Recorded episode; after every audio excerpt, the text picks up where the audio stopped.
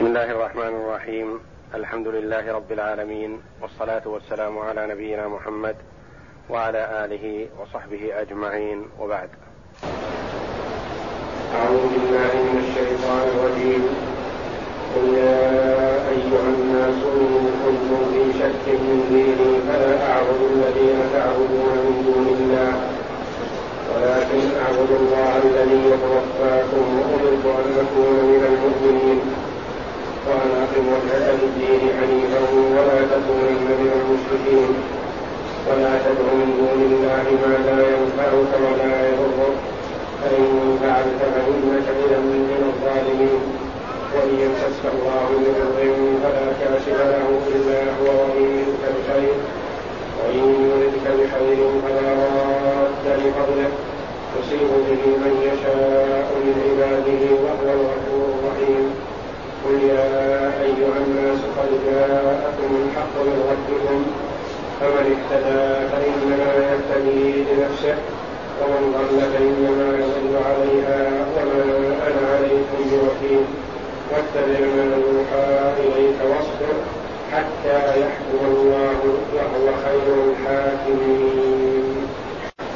يقول الله جل وعلا قل يا أيها الناس إن كنتم في شك من ديني فلا أعبد الذين تعبدون من دون الله. ولكن أعبد الله الذي يتوفاكم وأمرت أن أكون من المؤمنين. الخطاب للنبي صلى الله عليه وسلم في قوله تعالى قل أي قل يا محمد يا أيها الناس. هل المراد عموم الناس مسلمين وكفار أم المراد الكفار خاصة؟ عموما أم المراد كفار مكة؟ ثلاثة أقوال للعلماء رحمهم الله.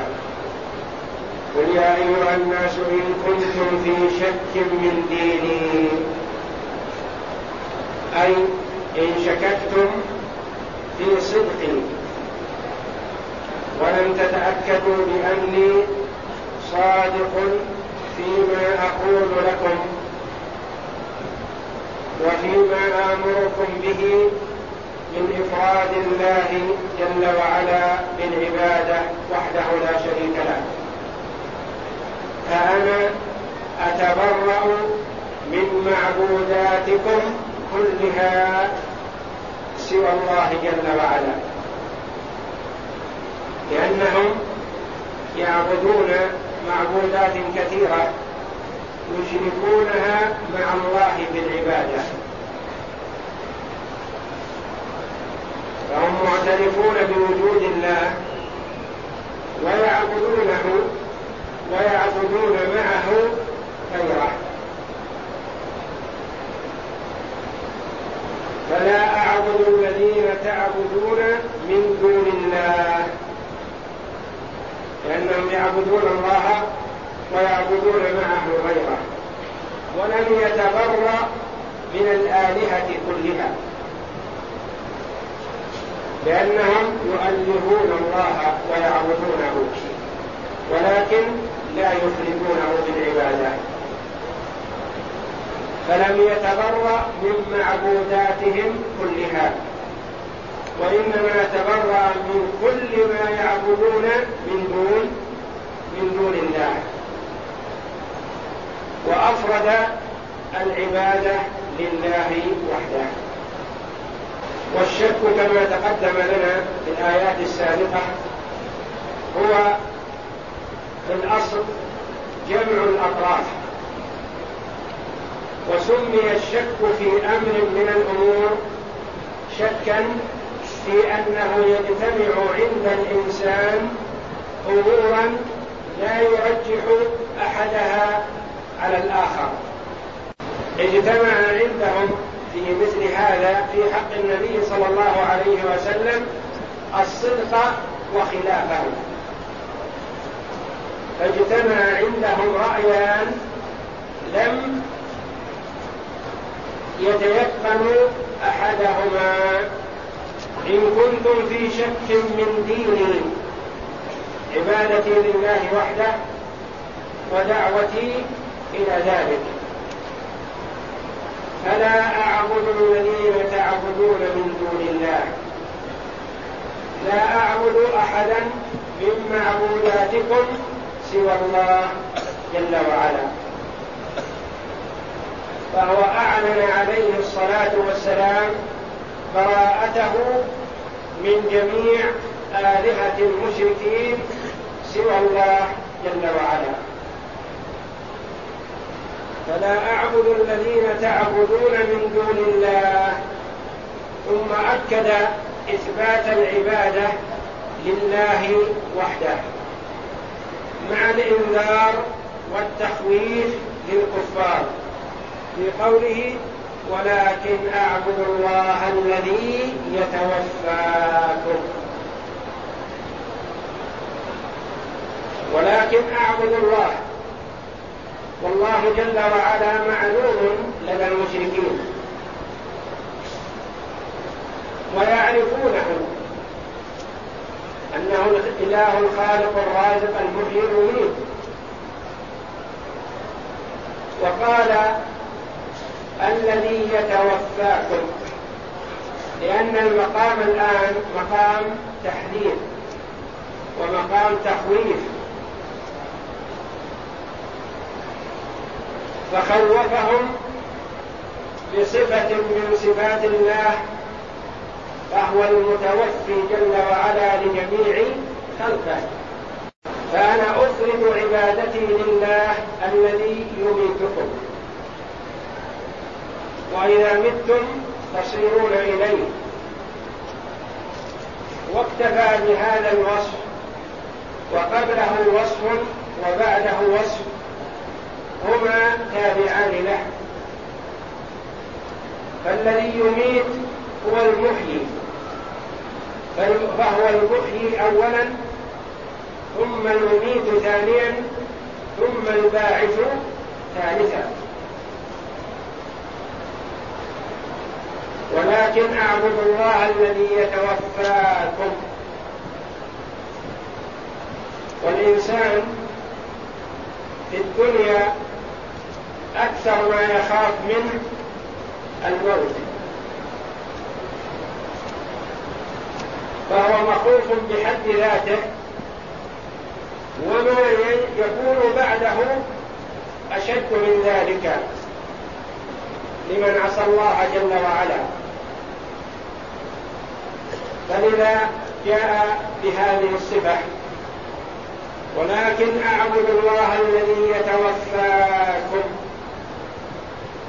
وفيها معنى آخر حيث ذكر جل وعلا في الآيات السابقة إهلاكه للأمم السابقة بسبب معصيتهم لأنبيائهم. فحذرهم الرسول صلى الله عليه وسلم الموت والإهلاك الذي حصل على الأمم السابقة قبلكم. ولكن أعبد الله الذي يتوفاكم. وأمرت أن أكون من المؤمنين. أمرت من قبل ربي جل وعلا أن أكون مع المؤمنين ومنهم. والإيمان التصديق الجازم لأن الله جل وعلا هو المستحق للعبادة وحده لا شريك له. الموصوف بصفات الكمال. المعبود وحده لا شريك له. فهو صلى الله عليه وسلم الداعي إلى الإيمان وهو واحد من أفراد المؤمنين وهو أفضل المؤمنين صلوات الله وسلامه عليه. وفي هذا رد على غلاة الصوفية الذين يزعمون المرء إذا وصل إلى درجة من الصفات عندهم ارتفع عنه التكليف وسقطت عنه التكاليف الشرعية. فمحمد صلى الله عليه وسلم أفضل الخلق على الإطلاق وهو أكملهم إيمانا أمر صلى الله عليه وسلم بأن يكون من المؤمنين. ولا يترفع عنهم ولا تسقط عنه الصفات التي يجب أن توجد في المؤمنين. وأمرت أن أكون من المؤمنين ومن الآمر له هو الله جل وعلا. وأن أقم وجهك للدين حنيفا. فهو مأمور صلى الله عليه وسلم بأن يقيم وجهه للدين حنيفا. والحنيف هو المائل. مائل عن الشرك. مائل عن كل ما يخالف التوحيد. مفردا العباده لله وحده. فهو مأمور بهذا من قبل ربه جل وعلا. بأن يقيم وجهه للدين. وهل المراد إقامة الوجه دون سائر البدن أم ذكر الوجه والمراد سائر البدن وسائر الجوارح والأعضاء؟ وذلك أن الوجه أشرف الأعضاء. وقد يقال إنه أشير بالوجه إلى الاتجاه في الصلاه الاتجاه إلى القبلة. وأقم وجهك للدين يعني في صلاتك حلو القبلة. والأمر بالتوحيد يستلزم النهي عن الشرك. وأكد النهي عن الشرك مع كون الجملة الأولى مستلزمة له. فقال ولا تكونن من المشركين. وأكد ذلك تأكيدا للبراءة من الشرك وأهله. ولا تكونن من المشركين. ومن المعلوم أنه صلى الله عليه وسلم معصوم من الشرك. ولا يمكن أن يميل إلى المشركين. ولا أن يجانب التوحيد عليه الصلاة والسلام. فالأمر له صلى الله عليه وسلم أمر لامته من باب أولى. إذا كان هو مأمور بذلك وهو مقطوع بسلامته من الشرك فيشمل هذا الأمر عموم أمته صلى الله عليه وسلم. ولا تدع من دون الله ما لا ينفعك ولا يضرك.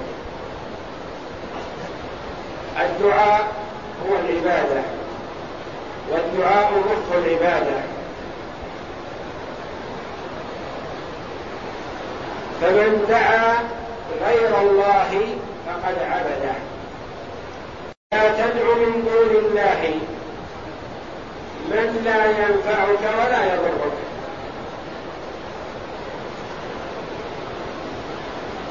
الإنسان المخلوق لله جل وعلا المأمور بإفراد العبادة لله وحده. لا يليق ولا يصح منه أن يعبد غير الله وإن رجا نفعه ورجا منه دفع الضر. فلا يصح منه أن يعبد هذا. فما بالك إذا كان هذا المعبود لا يرجى منه نفعا ولا يرجى منه كشف ضر فعبادته جهل. لو عبد المرء من يرجو نفعه ويخشى ضره وترك عبادة الله جل وعلا المتصرف في الكون كله تعتبر ذلك جهل. لأنه ترك الكبير وعبد الصغير. فما بالك إذا كان هذا المعبود لا يرجى منه نفعا ولا يخشى منه إيقاع ضر؟ فعبادته أشد جهلا وتعديا. ولا تدع من دون الله ما لا ينفعك ولا يضرك فإن فعلت عبدت غير الله. عبدت من لا يرجى منه نفع. عبدت من لا يخشى منه إيقاع ضر ولا دفع. فإنك إذا من الظالمين. ظلمت من؟ ظلمت نفسك. لأن المرء إذا انصرف عن عبادة الله جل وعلا إلى عبادة غيره فقد ضر نفسه وهو لا يضر الله شيئا لأن الله جل وعلا لا تنفعه طاعة المطيع ولا تضره معصية العاصي. وإنما المطيع ينفع نفسه والعاصي يضر نفسه. كما سيأتي مصرعا به في الآية بعد هذا. ولا تدع من دون الله ما لا ينفعك ولا يضرك. ما هنا بمعنى الذي لا ينفعك ولا يضرك. وهي كثيرا ما تطلق على غير العاقل ومن تطلق على العاقل وذلك أن كثيرا من المعبودات جمادات لا تعقل ولا تدرك. فلذا عبر عنها بما التي لغير العاقل كثيرا. ولا تدع من دون الله ما لا ينفعك ولا يضرك. فإن فعلت يعني عبدت غير الله ورجوت من لا يرجى منه خير ولا يخشى منه ضر فإنك إذا من الظالمين. فإن إن هذه شرطية. وأين فعل الشرط؟ فعلت. وأين جواب الشرط؟ فإنك إذا من الظالمين. ثم بين جل وعلا أنه هو النافع الضار. وأن ما أراده الله جل وعلا من نفع أو ضر فلن يستطيع أحد أن يمنعه. فإن يصبك الله بضر فلا يمكن أن يدفعه عنك مخلوق كائنا من كان. وإن أرادك الله بخير فلا يمكن أن يرفعه أو أن يمنعه عنك مخلوق كائنا من كان فهو جل وعلا النافع الضار. فالتجئ إليه وتضرع إليه واسأله وحده دون ما سواه. وإن يمسسك الله بضر فلا كاشف له إلا هو وحده. هو الذي يكشف الضر إذا نزل وإذا التجأ إليه العبد بصدق وإخلاص كشف الله عنه ضره وإن يردك بخير أراد إرسال خير لك وإنزاله عليك فلا يمكن أن يمنعه مخلوق كائنا من كان. وإن يردك بخير فلا راد لفضله وعبر عن العطاء بأنه فضل من الله وإحسان لأن الله جل وعلا إذا أعطى عبده نعمة فهي في غير مقابل. وأما الضر فهو بمقابل العمل السيء. الله جل وعلا لا يظلم الناس فالمشرك لا يظلمهم ولا يعذبه فوق ما يستحق. والمحسن يعطيه أكثر ما أكثر مما يستحق. وإن يردك بخير فضل وإحسان فلا راد لفضله وذلك أن الخير الذي يعطيه الله فضل منه وتكرم لا وجوبا عليه وإن يردك بخير فلا راد لفضله. يصيب به من يشاء من عباده وهو الغفور الرحيم. يعطي الفضل جل وعلا من يشاء. تكرما واحسانا ويمنعه ممن شاء عدلا وحكمة.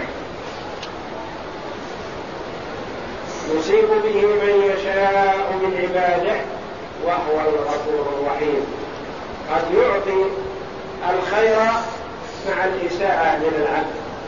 وذلك أن الله غفر له ورحمه وأعطاه أكثر مما يستحق من المجازات. فلا راد لفضله يصيب به من يشاء من عباده وهو الغفور الرحيم. والغفور الرحيم صفتان عظيمتان لله جل وعلا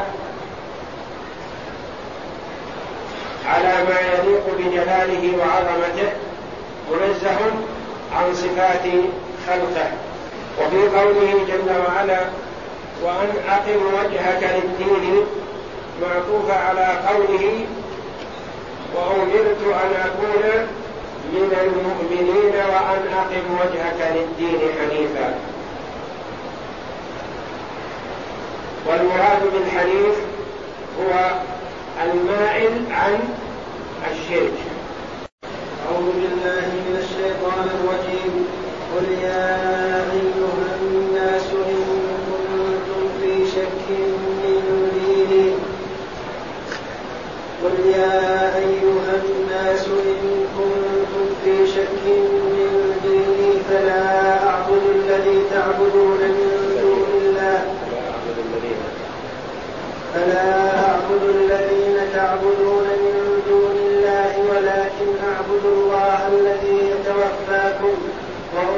أن أكون من المؤمنين وأن أقم وجهك للدين حنيفا ولا تكونن من المشركين. ولا تدع من دون الله ما لا ينفعك ولا يضرك. فإن فعلت فإنك إذا من الظالمين. وإن يمسسك الله بضر فلا كاشف له إلا هو. وإن يردك بخير فلا راد لفضله يصيب به من يشاء من عباده وهو الغفور الرحيم. قال الإمام ابن كثير رحمه الله تعالى يقول تعالى لرسوله محمد صلى الله عليه وسلم قل يا أيها الناس إن كنتم في شك من صحة ما جئتكم به من الدين الحنيف الذي أوحاه الله إلي فأنا لا أعبد الذين تعبدون من الله ولكن أعبد الله وحده لا شريك له وهو الذي يتوفاكم كما أحياكم. ثم إليه مرجعكم. فإن كانت آلهتكم التي تدعون من دون الله حقا فأنا لا أعبدها فادعوها بل تضرني فإنها لا تضر ولا تنفع. وإنما الذي بيده الضر والنفع هو الله وحده لا شريك له. وأمرت أن أكون من المؤمنين. وقوله وأن أقم وجهك للدين حنيفا الآية أي أخلص العبادة لله وحده. حنيفا أي منحرفا عن الشرك. ولهذا قال ولا تكونن من المشركين. وهو معطوف على قوله وأمرت أن أكون من المؤمنين. وقوله وإن يمسسك الله بضر الآية فيه بيان لأن الخير والشر والنفع والضر إنما هو راجع إلى الله تعالى وحده لا يشاركه في ذلك أحد فهو الذي يستحق العبادة وحده لا شريك له قال الحافظ ابن عساكر في ترجمة صفوان بن سليم من طريق عبد الله بن وهب أخبرني يحيى بن أيوب عن عيسى بن موسى عن صفوان بن سليم عن انس بن مالك رضي الله عنه ان رسول الله صلى الله عليه وسلم قال اطلبوا الخير دهركم كله. يعني دهركم يعني زمانكم كله. لا يكون طلبكم للخير مثلا في وقت دون وقت أو في موسم دون موسم؟ أو في وقت رمضان؟ أو في وقت الحج؟ وانما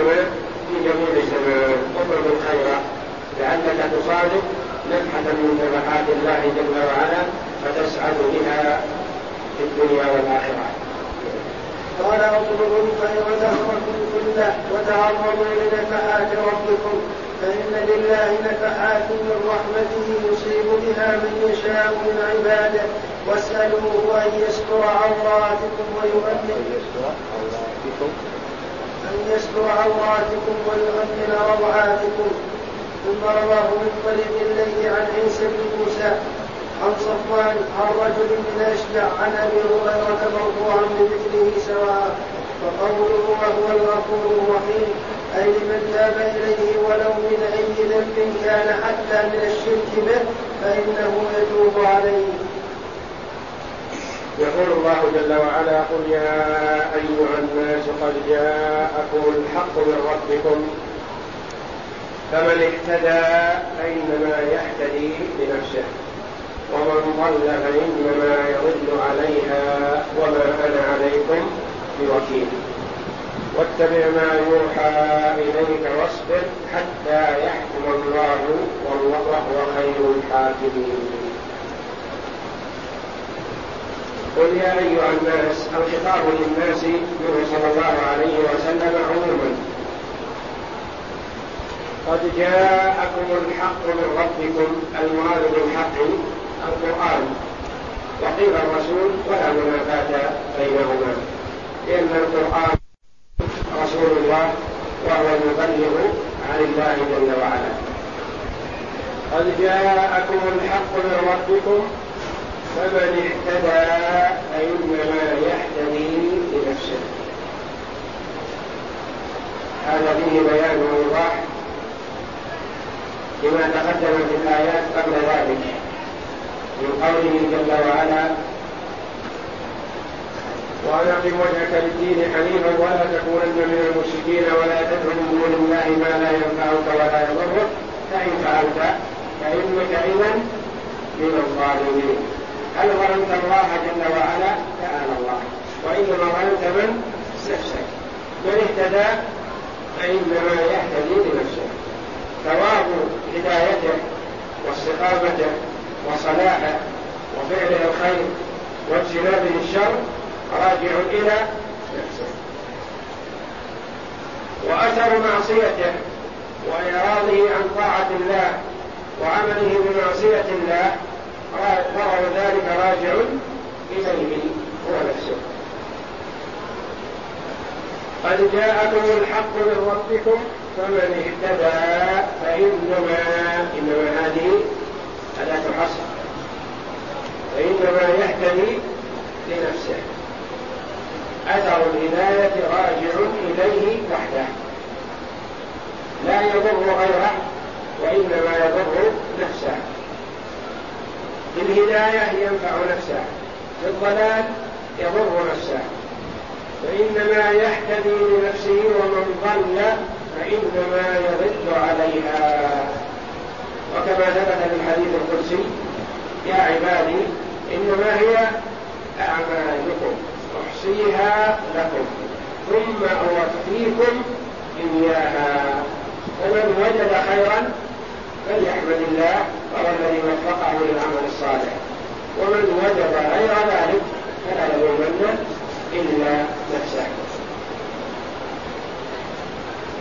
ومن ضل فإنما يضل عليها وما أنا عليكم بوكيل. لست بموكل عليكم ولا أستطيع إجباركم على الإيمان.